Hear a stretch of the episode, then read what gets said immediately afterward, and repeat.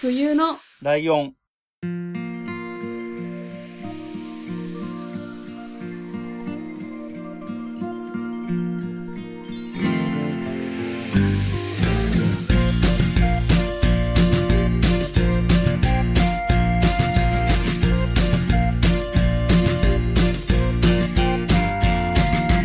この番組は山梨県出身以外共通点のない2人がそれぞれ好きなことを話す番組です。冬のライオン第208回椿ライオンです。真冬です。よろしくお願いします。はい。はい。えー、今回は雑談会ですね。はいはい。雑談会っていうところで、いえっと、いワンセットが終わるっていう今年の特別な結構めんどくさい やつになっておりますが。案外長いですね、1週間。そうそう、一週が長い。で1.5ヶ月ぐらいあるからね、結構長いんだよね。まあ自分たちのターンが回ってくるのはゆっくりになったので、準備は少し楽になったかなって感じもするけどね。はい。で、まあまあ雑談ってことなんて特にこれって話はないんですけど、はい。えーっ、とね、そうだな。つい昨日の話をすると、はい。えっと、夜に、ちょっとね、特殊な落語に関する、う落語をやる会じゃなくて、えっと、落語家さんと落語評論家の人がお話しする会。に行ったんですよ。はで、それは夜7時からで、まあ、そういう会で2人しか登場する人もいないから、い。うん。まあ1時間ぐらいかなと思って行ったら、1時間半ぐらいのもともと予定だったらしくて、それをさらに10分ぐらいオーバーするみたいな感じになったのね。へー。で、歩いて行けるとこなんだけど、歩くとまあまあ距離があるようなところだったんだけど、うんはいはい。えっ、と、だから終わったのが8時40分か45分ぐらいうん。だったのね。で、9時から、今僕関わってる日本ポッドキャスト協会のスペースっていうのをやる予定がもう決まってて、あはいはいはいはい。で、生配信だからさ、うん。まあ、まあ、1分2分遅れてもしょうがないかなとは思いつつも、はいあの、大幅には遅れられないから、うんうんうん。慌てて帰ってきたんだけど、昨日台風でさ、ああ、確か台風とかにやばかったですね。うん。すごいびしょびしょになって、なんか、うんなんでこんな頑張ってんだろうっていう気分にちょっとなったっていう。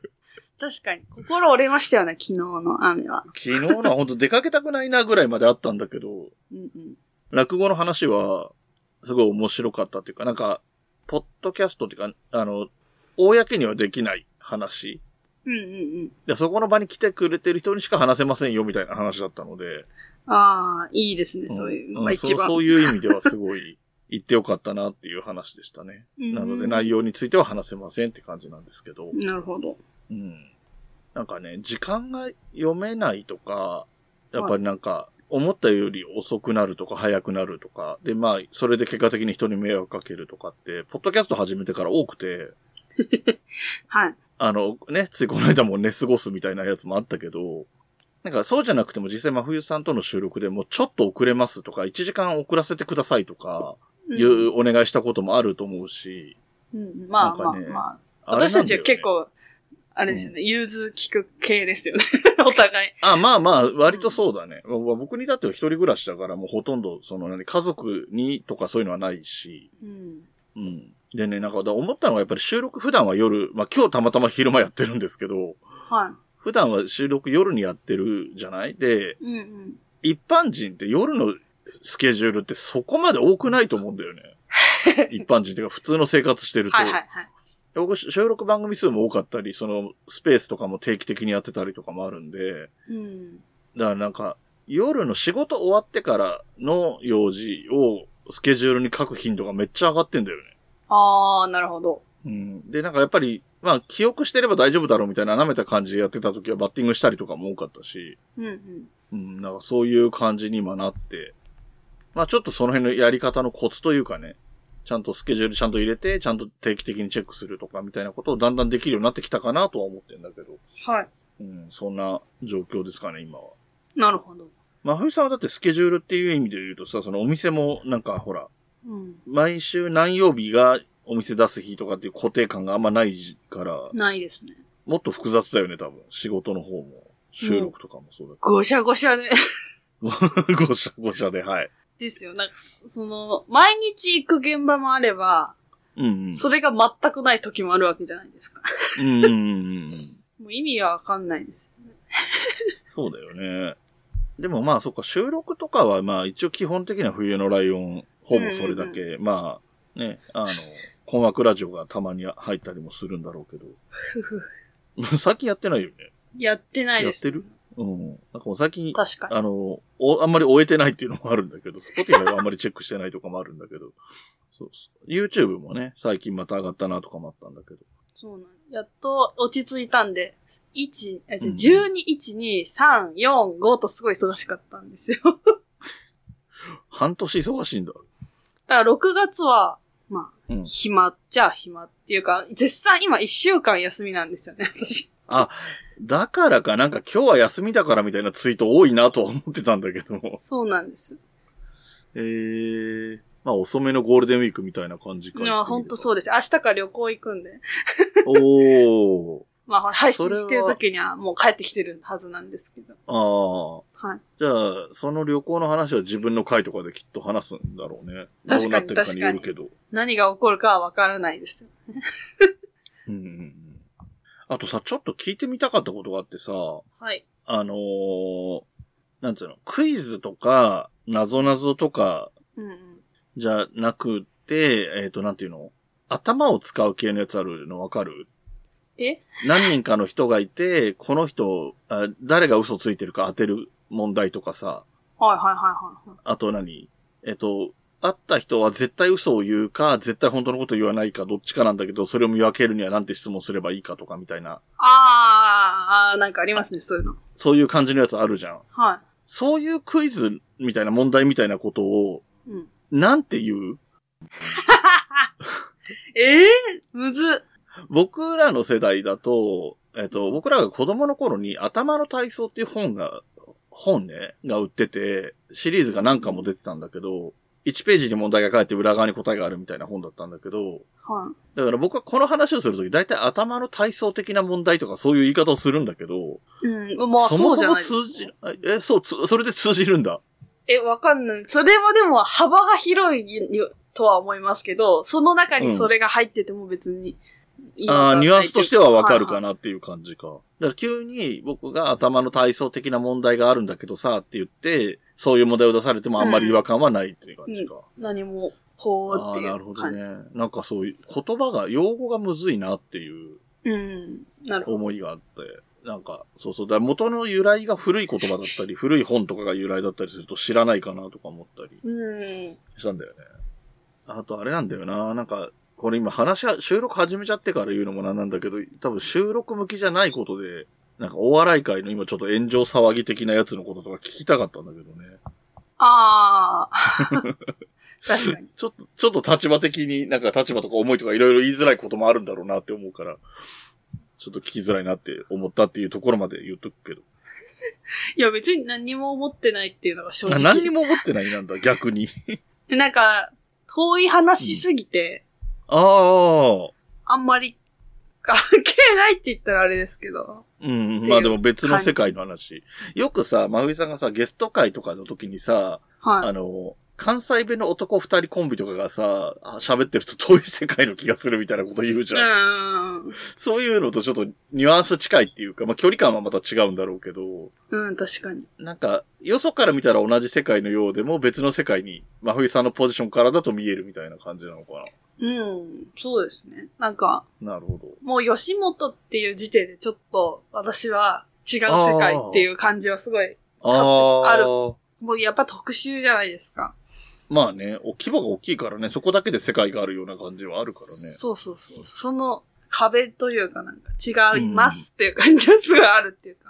まあ、でもまあちょっとわかる。なんか、それこそさ、この前、はじめちゃんが来てもらった時の感じで言うとさ、その、例えば2.5次元系のミュージカルと劇団四季のミュージカルみたいなのも、ミュージカルっていう意味では同じだけど、ああ、確かに。なんかちょっと別ジャンルっぽいみたいなとこあるじゃん。うんうんうんうん。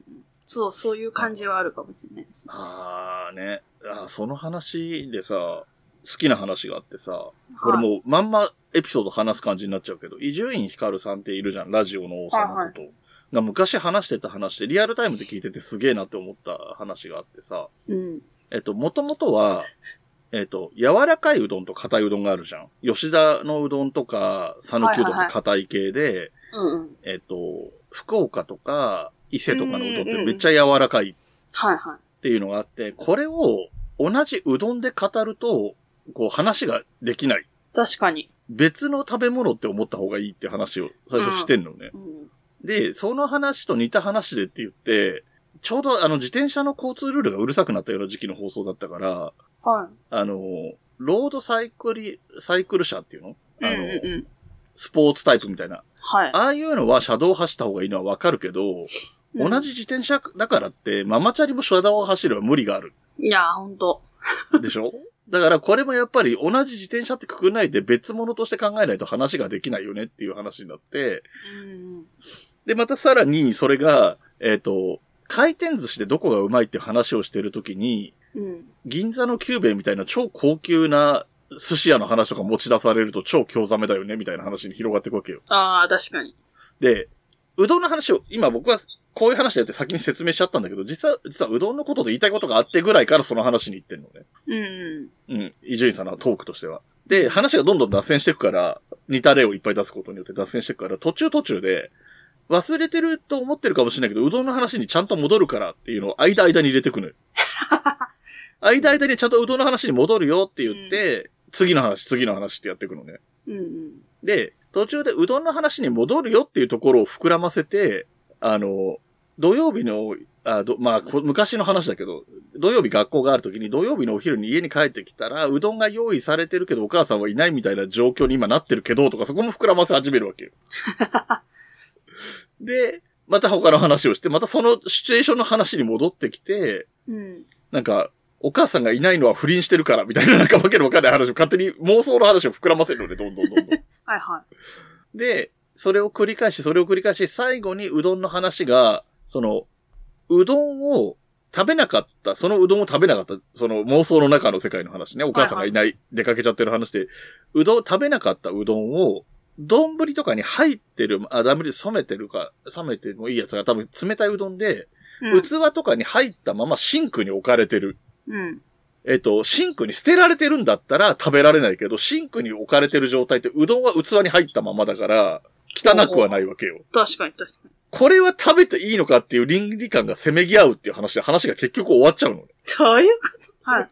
で、えっと、ゆ約束した通り、うどんの話には戻ってきたけど、は最初に言いたかったことは何だったのかはもう覚えてませんって言って終わるの、その長いトークが。うーん。この話俺すごい好きで、これあらすじで話しちゃってるからいまいち伝わんないかもしれないんだけど、うん。実際にはこの話で30分とか喋るから、へえ。なんかそう、なんか、最初に話しかった、話したかった話はしない。でもうどんの話で終わるみたいなのが成り立ってんのがなんか、ああ、確かに。落落語っぽいっていうか、まあ、ちょっとネタっぽい話うんうんうん。で面白いなと思って。なんかその辺に伊集院さんのトークの魅力を勝手に感じてるわけなんですけど。うーん。これどうだろう？えっと、真冬さんのリアクションの薄さから察するに、リスナーさんも薄い反応なのかなって思うと、ちょっと、なんか、あれだけどな、なんか自分のトーク力のなさを痛感するけど。いや、でも聞いてみたいとは思いました。なんか。ああ、うんうん。そうね。そうか、まあまあ、冬さんお笑い関係はな、そう、確かにそう言われてみればあんまり吉本寄りな感じじゃないから。今あちらドラマで、あは、あちらで、あの、うん閉鎖的だったと思うんです、私は。あー、お面白い。専用のうん劇場があったりするじゃないですか。ルミネとかうん無限大とか。うんうんうんうんそこに行くお客さんが、その人たちを応援してるから、うん。うんうんうん。たまに三拍子がじゃあ無限大出ますってなった時に、たまに行って、すげーって言って帰るぐらいのやつだし、ちょっと昔、私のね、あの、言ってた頃の話で、6、7年前の話なんですけど、うん。で今はもしかしたら違うかもしれないんですけど、あの、賞金がかかってるライブってたまにあるんですよ。ああ。優勝、あの、したら金一封とかそういう感じで、うんうんそういうライブが、こう、私たちの方の界隈というか、他事務所で結構ある、あったりするんですけど、うんうんうん。それに吉本の人が出ちゃいけないかったんですよ。いけないのかな多分今は。その頃は少なくともルール的にダメだったんで、出れなかったんだ。そうですね。まあダメっていうか、控えなさいって言われてるのかなみたいな雰囲気。そういうバトルライブに出てもいいけど、賞金があるのはダメみたいな確か感じだったんですよ。ええだから本当にめったにこっちに来ることもないし、ああ。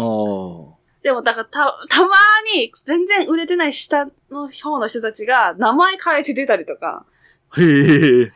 そのね、検索とかで引っかかって怒られるからだと思うんですけど、うんうんうん。そんぐらいなんか、ちょっとした壁というか、うんうんあって、ファンも全然被ってないし、うん。。っていうう感じなんですよ。あ、ファンも被ってないのか。なるほどね。やっぱ出てる場所が違うから会うことがないっていうか。うん。ああ、でもそれはあるんだよね。なんか、また話が、でかい話っていうか、有名な人たちの話になっちゃうけど、よく言われるのがさ、トンネルズとダウンタウンってすごい不仲説が長くあったんだけどさ、あーはいはい本人たちが言ってることをそのまま信じればって話にはもちろんなるけど、なんていうの？人気がお互いあったから、共演しなくても人気あるからいいっていう感じだったし、スタッフ同士もあんまり重ならないから、お互いに出ることがないっていう状況があって、確かに。うん一緒になりたくないとかじゃなくって、そのさ、まさにその吉本と他の事務所は、その、活動範囲とか生息域みたいなのが違うから、うんうんうん。単純に接点がないだけ。で、接点がないからこそ嫌う理由もないみたいな感じ。確かに確かに。そうそうそうそう。そうそう、そんなようなこと言ってたなと思って。なんか、特にお笑いすごい力入れてたフジテレビなんかは、ざっくり二つぐらいチームみたいなのがあるんだよね、その、制作者側の。うんだそこが重ならないと全然被らないみたいなことはあったらしいよね。なるほどね。うん。そうそうそうそう。まあまあいろいろあったけどね、昔はね。その、うんなんつうのうん。すごい上の人たちが若手をいじ、いじりすぎてるみたいな傾向とかもあったりしたし。うーん。まあ今もあるのかもしれないけど、多かれ少なかれ。まあちっちゃいところは仲良くしないとやっていけないみたいなのもあるし、あと、若手のお笑いの人はとんがってる傾向があるから、うん。まあ揉めやすいとかもあったりする場合もあるんだろうけど。確かに。なんかそれこそ今ほら、なんだっけ、だが情熱はあるだっけ？見てないけど。あ、の、山里亮太と。えっ、となんだっけ、オードリー若林か、うん。の話なんかもやってるけど、あれもだって吉本だもんね。そうですね。でもあれ芸人さんめっちゃ出てるじゃないですか。ああ、そうなの。あれですよ。アモーン出てましたからね。ここ出てくれた。あ、そうなんだ。占いやる方。はい。うんうん。ドラマデビューしまししたってインスタ出ててあ、。そうなんだ。おーとあ、なんだ。それは、なんかそのストーリーとかにあんまり興味がなかったから見てなかったけど、それは逆に見たかった 確かにね。ねえ、なるほどね。まあまあ、お笑いの話はね。まあでもオードリーは K ダッシュだから。ああ、そっかそっか。半分は。ああ、そっか。半分違うのか。なんか、えっ、と、まふいさんも前に行ったことがある。なんであの時カフェのマスターだった徳松武さんってもともとお笑いやっててさ、はいはいはい。なんか若林さんとか仲良かったらしいんだよね。確か K ダッシュって言ってましたよね。私も雑誌見せてもらって。ああ、そうなんだ。そうそう。よくなんか、あの、徳ちゃん、若ちゃんぐらいの仲の良さだったらしいようなことを聞いたことがあるけどね。すごい。すげえよね。そう。じゃあ一個私の雑談いいですか？あ、いいっすよ、いいっすよ。雑談っていうか、うん。あの、この間でツイッターにも書いたんですけど、うんうん。あの、スタミナ太郎に行きまして、あ、行ったって書いてあったね。なんか、スタミナ太郎ってすごいなんて言うんですかね。食べ放題会の中でも結構下に見られてるというか、大人から。そうなんだ。まあ安いし、あ安いからあんま美味しくないみたいなイメージあ。が。結構浸透しててな、子供が、子供には楽しいよね、みたいな。うん。子連れで行くんだったらいいけど、そうね。で、安いから、おね、子供がいっぱい食べても安いしっていうのもある、ね。そうです、そうです。そう。なんか、私たちも小学生の時になんか、打ち上げみたいな、習い事の打ち上げとかで行ったりとか、うんうん。やっぱね、スポーツ少年団みたいな人たちが行ったりとかってイメージだったんですよ。なるほど、なるほど。うん大人が、大人だけで行くとこではないみたいなイメージは あってたうんですけどなんかでたたまたま見て、YouTube か Twitter かわかんないんですけど、うんうん。その辺で、なんかスタミナ太郎楽しいみたいなの見て、うんうん。で、あそうなの？と思って調べたら本当に安くて、なんか子供の時の記憶しかないから、うん。値段とか正直あんまりよくわかんないじゃないですか。親が払ってくれてるから。うんうん、そうだね。そしたら平日昼間2000円とかだったんですよ。ああ。2000円で食べ放題の焼肉って何と思って。うん。で、小丸くんに、ちょっと私夢があるんだけどって言って。大げさ。はい。で、なんか、あの、いや、逆にあなたはなんか夢あるって聞いたんですよ。おー、なるほど。そしたら、あ俺はこういうことやって将来こういう風になって、こういう仕事をしてみたいみたいなこと言われて、ああ、ほ本気の夢だ。あーと思って。で、あじゃあ真冬はって言われて、うんスタミナ太郎に行ってみたいのに なって、うん。行けばいいじゃん、みたいな。でも、さすがに一人で行くとこではないような気がするって、あんま行ったことないからわからないけど、うんうん一緒に行こうよって、一週間前ぐらいに計画を立てて、この間行ったんですけど、うん。うんそんな計画立てるようなところじそうゃない。絶対違うと思うんですけど、ど。はい。なんか覚悟が必要みたいな、結構調べて、うなん、かあそこは、日本で、日本っていうか世界で唯一食べ物で遊んでいい場所みたいな。わ書いてあって だから、なんていうんですか、やっぱそのまま食べると、やっぱそこまで美味しくはなかったりするものもあるから、あー。寿司とか食べ放題なんですけど、寿司のネタを焼肉の網で破ってから、あ炙ってから食べるとうん。美味しくなるよとかそういう、なんかアレンジをする場所だみたいなの見て、ああ、なるほどね。ほえーと思って。うんうんで、めっちゃワクワクしながら行ったんですけど、うん。うん。めちゃくちゃ楽しくて。ああ、そう。へえ、え。ライドさん行ったことあります？ないと思います。え、人生で行きたいもんですか？一回もない。まあ、食べ放題自体があんまり行ったことないし。あらら。うんいや、あの、平日の昼間だからもちろんね、大人しかいないわけですよ。うん。男の人で一人の人めちゃくちゃいて、あ、そうなんだ。あ、そういう感じなのね、みたいな。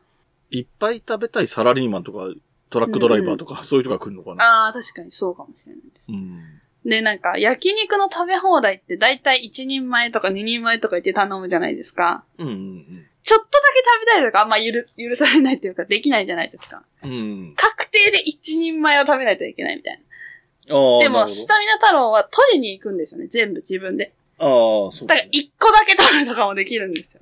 あ なるほど。それが楽しかったっていうのと、ああ。あ、じゃあ、だそういう意味で言えば女性向きじゃないですか。うんうん、確かに。いろんなものちょっとずつ食べれるのすごい良かった。ねまあ確かに、あれですよ。牛角とかそういうのに比べたら、え。うん。もっと安いお肉の味がするけど、うん。まあ別に2000円だし、まあそうだよね。値段分かってて。バーベキューの味がしたっていうか、普通に美味しかったし、あとサラダとかも食べ放題なんですけど、うんうん。でね、なんか、ソフトドリンクの飲み放題つけたんですよ。500、にいくらだった？か ?500 円ぐらいだったと思うんですけど、うんうん。それのコップがめちゃくちゃでかくて、うん。それに感動しちゃって、なんか、いちいちやっぱ遠くまで行くじゃないですか。いろんなところにいろいろあるから、うわ、飲み物のためだけにまた立つ感っていうのもめんどくさいから、うん。こう、ドカンとね、コップがでかくて、これめっちゃいいとか言って二人で。うんうん。それがまあ嬉しかったんですね。なるほど。ああとは、うん。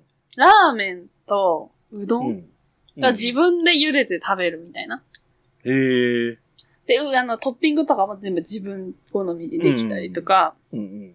それが楽しかったし、あとチョコレートファウンテンがあったんですよ。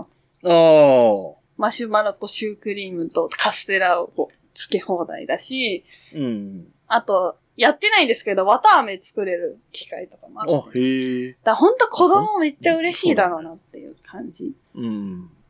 私、あとアイスがめっちゃ種類あって、うん。もうひたすらなんか最後の方甘いものだけを食べて、これはデザートバイキングだと思って途中から。うん。やっぱりその、安い味のするお肉をちょっと食べて、うん。あとはもうなんか好きなものを食べた方が、これは焼肉だと思って来るもんじゃないなと思って。うん。で、しかも、その焼きそばとか、その、ポテトとか、うん。普通の食べ放題だったらちょっと躊躇しませんそういう安、結果安そうなものっするっていうか、まあ、そうだよね。するっていうのが一般的だよね。なんかと、ちょっとでも得しようみたいな気があるから、うん、わかるわかる。食べないけど、うんでも、まあ安いからちょっと食べてみようと思ったらめっちゃ美味しくて。そうだよね。うん。なんか、すごくいいと思う。なんか、食べ放題にあんまり行かない理由の一つがそれで、その、うんうんえっ、と、コストパフォーマンスがいい食べ方をしようとか、無理にいっぱい食べようとかになっちゃうのがすごく嫌で、それで行かないっていうのもあるのよ。うんうんあの、しこたま食って、友達と昔いた時にしこたま食って気持ち悪くなってる友達とかいたから、うん。わかります、それ。うん。そ、それって結果的になんかデメリットじゃないっていうか、なんかそういう気がしてて。そうですね。うんうん。うん、だからあんまり足が向かないんだけど、今聞いた話だと、その安さがゆえに、うんうん。気軽にいろんな好きなもの食べて満足できるみたいな気分になれる方がいいなとは思った、今聞いてて。そうなんだ。マジでそれでした。うん。で種類がもうとにかく多くて、端から端まで全部見てたらもう、時間も足りないよっていう感じで。ああ、なるほどね。あのスープとかもね、味噌汁と、うん。あとなんかカルビ、なんかクッパみたいなスープと、うんコーンスープと、みたいな感じでいっぱいあって、うん。うんいや、これ、通うわ、と思って。なんか、うん。でもいいんじゃない？なんか、程よく、なんか遊べる、それこそ遊べるって言い方はちょっとね、うん問題あるっちゃ問題あるけど、なんか月に1回とか2ヶ月に1回とかぐらい、そうですね。なんか、楽しむ意味ではいいと思うけど。やっぱそのイメージがあんまり良くない気がするんで、世間で。うんうんうん。大人の人も一回ぜひ行ってみてっていう思いああ、ました。なるほど、なるほど。あの、食べ物の話が出たので、僕もちょっとだけ食べ物の話をしようかなと思うんですけど、はいはい。えっ、と、えっ、と、最近聞いてるポッドキャストで、えっ、と、モーニングセットコーラでっていう番組があって、ほ5分ぐらいの番組なんだ。4分かな？う。へえ。5分未満ぐらいの番組で、月金でパーソナリティが変わるっていう、なんか、おしゃれなっていうか、ラジオっぽいことをやってるんだけど、ええうんうんで、しかもた、テーマが、月曜の人があで、火曜の人がいって、水曜がう、で、次の週だとかきくけこになるみたいに、うんうん。そのあいうえをかきくけこで始まる何か言葉でタイトルにして、その回をやるっていう風になってて、はい。えっと、この配信の前の週の、あ前の前の週ぐらいの月曜日が、他で卵かけご飯の話をしてたんですよ。ええで、卵かけご飯私好きなので、な僕の場合はまあ納豆卵が、卵かけご飯なんですけど、ああ、いいですね。うん。で、その話を聞いてたら、たまたま新宿駅の南口の方の、何改札の内側の広いスペースがあるんだけど、はいはいはい。でここでなんかいつも、なんか物産展とかみたいなちょっと週替わりぐらいでやってるのがあるんだよね。ますで、そこに今回たまたまこのタイミングで出てたのが、うん。うん。えー日本卵かけご飯研究所っていうところがおはいはい。店を出していて、うんで、、卵の種類も十何種類とか置いてあって、うんで、卵の、あの、パックあるじゃんうん。あの、透明のプラスチックっぽいのじゃなくて、ちょっとか段ボールっぽい感じの素材のはいはい。卵が入れられるパックみたいなのがああ、あって。ありますね。高級なやつ。あ、そうそうそう。そのパックに、あの、卵を選んで、蓋の方側に何の卵を選んだかっていうラベルみたいのを貼るようになってるので、うんうん。要は6個とか10個のパックの中身が全部違う種類の卵とかできるようになってたりとか、えーで、あと、その卵にトッピングするとか混ぜる感じのものとかもいろいろ売ってて、うんうん。で、俺買ったのが日本卵かけご飯研究所公式醤油っていうのと、うわーめっちゃいい。日本卵かけご、今日、ん？卵かけご飯研究所公式さじ、ええ木のスプーンみたいなやつはいはいはいはを買って、えっと、買ったのちょ、1日2日前なんだけど、け今日初めて食べて、い。うん。しょう、まあ、食べ、サジは食べ、確かに食べやすい。大きめの、底の広いっていうか、一回ですくえる量が多い感じの木のスプーンで、ええ食べやすいんだけど、醤油が本当にうまかった。うわー絶対美味しいですよ。なんか、かけて、色味が、黄色が強い状態、卵の色がまだ強い状態で食べて、あ、美味しいな、でもちょっと色薄いし、なんかもうちょっと醤油かけようかなと思ってかけて食べても美味しくて、はいはい。なんか、俺の口からすると、少なめでも濃いめでも両方ちゃんと美味しいみたいな、ええなんかそんなことあるみたいなことになったんだけど、うんうんうん。これ美味しかったし、で、まあ、そこの研究所のオリジナルじゃないけど、普通に金福の食べるラー油明太とかそういうのも売ってて、うん。うわーうまそう。でそういうのも買って、はいはい。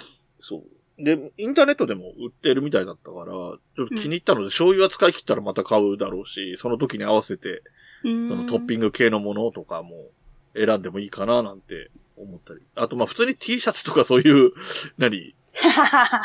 あの、グッズ的なものも売ってたけどね。はいはい。トートバッグっぽいのとか。うん。でも良かったです。それがなんかたまたま出会えた、その、ポッドキャストともタイミングが良かったっていうのも含めて良かったなって。思いました。確かに。ちなみにまほいさん、卵かけご飯、まあなん、今何でもあるよっていう状態だったら、たま、生卵以外とご飯以外は何を入れたいですか？えー、私はたらこと醤油ですね。たらこと醤油？ああ。それが一番いい。卵と醤油を普通にかき混ぜて、ご飯にかけて、ご飯もかき混ぜて、えっ、と、たらこはトッピングみたいなイメージ。うん、まあそうですね。で、と、最後はそれがたらこも全部混ぜちゃうとか。最初はまあちょっと別で食べて、ああ、なるほど。なるほど、なるほど。味変的な、まさに味変的なやつだ。あの、すきみそばとかの卵を途中で崩すみたいなやつ。ああ、絶対私そうしますもん。ああ、そうなんだ。味はい変させたいタイプなんだ。いろいろ、いろんなところで。食べ物系もこういう話も盛り上がるかも確かに。な。食べ物俺なんか、俺が自分の番でたま、えっと、食べ物メインでやったのって、最初の方でカレーやったぐらいしかあんまり記憶にないけどな。うん、そうですね。あんまないでしょ。まあ、あの、そんなに特別嫌いなものがあるわけでもないけど、俺といえばこの食べ物みたいな印象が多分真冬さんもうんそんなにないんじゃないか。かなっていう気うんがする。うん。真冬さんは直近だとリンゴ飴のイメージだけど。確かに。うん。そっか。いやー。あとはちょっとね、なんか明日、もう最近本当に今日、今日明日の日常みたいな話してますけど、明日は予定が一個なくなって、ほなんか、もともと入ってた予定があって、その前に今、えっと、ポッドキャストオアシスっていう、あの、うん一般人のポッドキャスターさん二番組が企画した、えっと、イベントっていうよりも集まりレベルの感じの、公園で集まろうみたいなやつがあるんですけど、う。はいはい。それに明日行く予定で、で、うん途中で、途中退席して、他の普通のカラオケとかに行こうと思ってたんだけど、友達と。そっちがちょっとカラオケの方がなしになっちゃったので、その、あ集いにずっと入れるかな、みたいな状況が今の状況で、ほう。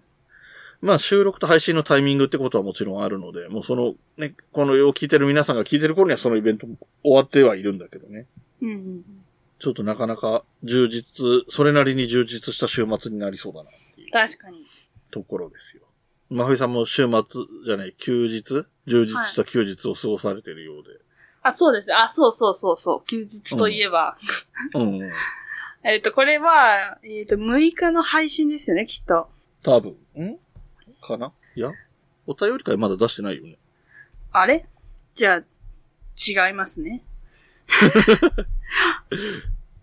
あ、そっ。かじゃあ、13日の配信ですね。うん。じゃあ、関係ないです。もう。そうですか。えー6月7日に三拍子の単独ライブがあるんで、ぜひと思ったんですけど、もう終わってますね、じゃあ。ああ、ああ、そういうことか、そういうことか。あれで、な自分は行くんでしょ行きます、行きます。え、ざっくりどの辺でやるの？えっと、いつものなる劇です。ああ、多分 なるほど。あの、俺が割と行きやすいで有名ななる劇ですね。そうです。ゲスト、なんかこれ毎月やるみたいで、ああ、そうなんだ。ゲストが毎月いて、今月は二丁拳銃が出るらしくて。ええいいじゃないですか。なんかこの毎月やってゲストも呼ぶっていうのを昔やってたんですよ。コロナ前までは毎月。うんうんうん。だから、あ、久しぶりにこういうライブだと。あ、ちょっと、もう一つ聞きたかったこと思い出したんだけど、はい。えっ、と、まふさん、ポイズンバー、ポイズンガールバンドって、はいはい。あ知ってはいる反応ですね。はい。もちもん。っと、す、す好き嫌い的な感じで言うとどんな感じなんですか？え、好きですよ。めっちゃ好きって感じ。その、その反応は割とかなり上位に好きそうな雰囲気が出たけど。うん、確かに、はい。うんそれこそ、そう、三拍子の単独にも出てたし、うんうん。あ、そうなんだ。はい。うん。えっ、と、それにちょっと関係ある話をいつかすると思います。え、怖っ。なので、次回はね、ちょっと別の話をしようかなと思ってるんで、ほうその次の僕のターンぐらいかな。うん。こうやってもうどんどん次から次へと予定をね、決めていくんですよ。確かに。ね。次のゲストももちろん決まってるしね。その次のゲストのオファーとかもそろそろしないとなと思ってますけどね。うん、うん。なるほどね。うん、そんな感じの日々を過ごしていますよ。はい。えっ、と、他に言っときたいこととかあります？このタイミングでって。ええいや、別にいなければ。あ、あ、冬来カフェをやります。ああ。感じですかね。冬来カフェ前の回にも配信で言ってると思うけど、6月後半のに土日でしたっけ？はい。が冬来カフェ。えー、17、18、24、25です。うんうん。で、はいその先の運用はまだあんまり決まってないんだっけ？ですね。はい。ちょっとうん7月はまだありません。うんうん。なるほど。はい。じゃあまあ、まあ、なんだかんだでそこそこ話してるので、そろそろ終わりにしようかなと思いますけど、じゃあ終わりにしてっていいですか？はーい。はい。えっ、と、冬のライオンではお便りを募集しています。はい。えー、お便りね、お便り会がありますので、えっ、と、うん確実に紹介できると思いますので、よかったらね、テーマの方は、あの、概要欄に書いてありますので、そちらを見ていただければと思います。はい。はい。そんな、えっ、と、メールを送る宛先が、えー、huyunolion アットマーク gmail.com、はい冬のライオンアットマーク gmail.com の風のところが hu ですと。